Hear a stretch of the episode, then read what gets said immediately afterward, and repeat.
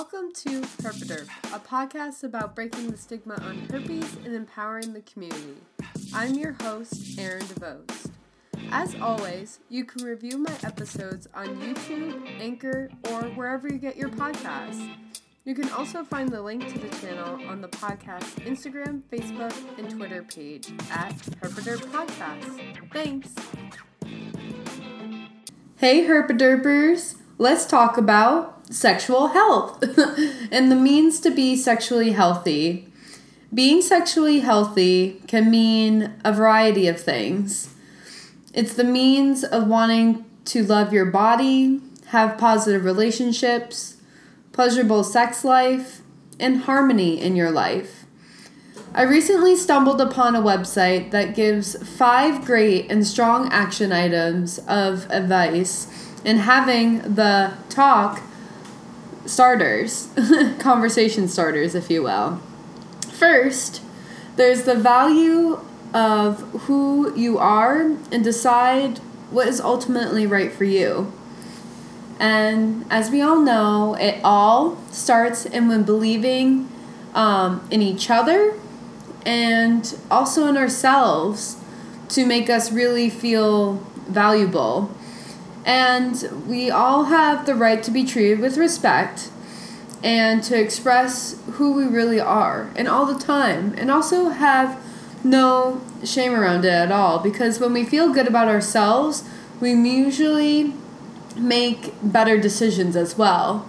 And there could be big benefits to that, right? You could be feeling happier and having a better relationship and as well as ultimately great sexual health. And the second action item is a great start. Uh, I should say, get smart about your body and protect it. As I keep saying time and time again, your body is a temple, and that, you know, sex is natural and is a positive part of our lives that really brings us that sense of pleasure, intimacy, and also joy, and not to mention a really good stress reliever as well. But it can also bring these unwanted things, and as we know, it can bring sexually transmitted diseases, STIs, at times, unplanned pregnancies, and a lot of worry that can come with, you know, having sex and having a good sexual health.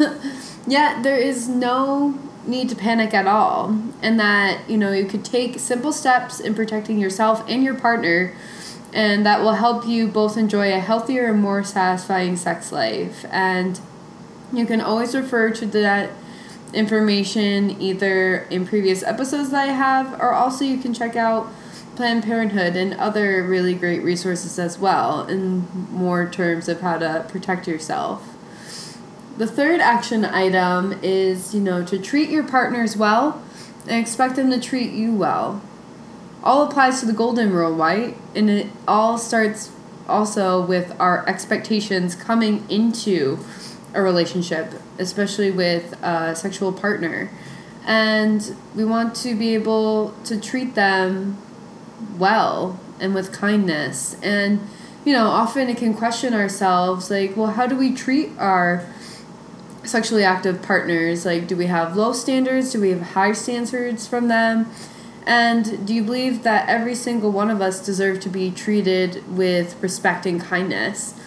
And, you know, we ultimately all have the right to be safe, healthy, and satisfying satisfying with are partners. And no matter what kind of short term hookup or ongoing relationship you have, this holds true with every experience you have um, with a partner in the past, present, and future. So keep that in mind. Just always be respectful and, you know, don't feel that ultimate shame or even bring that shame onto a partner. Like, we all want to be respected and treated well.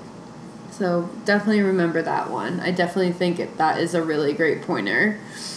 And the fourth action item is build positive relationships. It kind of builds into that treating your partners well and respecting.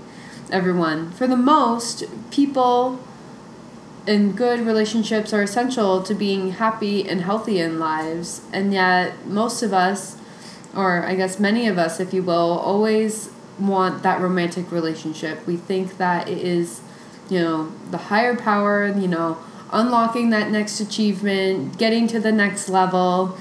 But also, to get there, you have to continuously build relationships that are healthy and positive, that are key to having good sexual health and overall well being. And when it comes to this important life skill, many of us don't feel rep- prepared, you know? And myself included, as I have grown so much throughout my past, you know, relationship. And the good news of it all, it is never too late to learn. The fifth and final action item is make sexual health a part of your health care routine.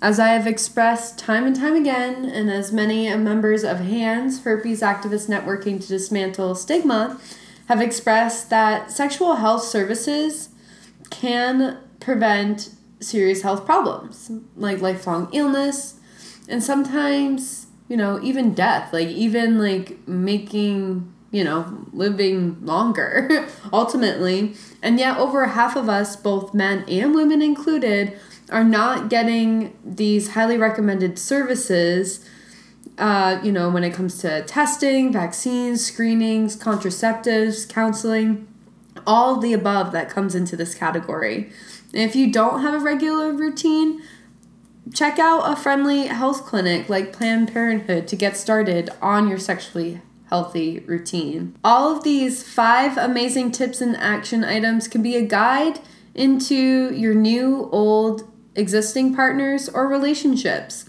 It's never dull to be into sexual health. In fact, I find it really attractive, and I'm sure your sexually companion will too. As always, feel free to share or comment on this podcast episode through YouTube, Instagram, Facebook, Twitter, or email at herpaderppodcast at gmail.com. Anchor listeners can now leave voicemail messages after listening to the podcast episode to get those deep reflections. It's super fun to do and share your thoughts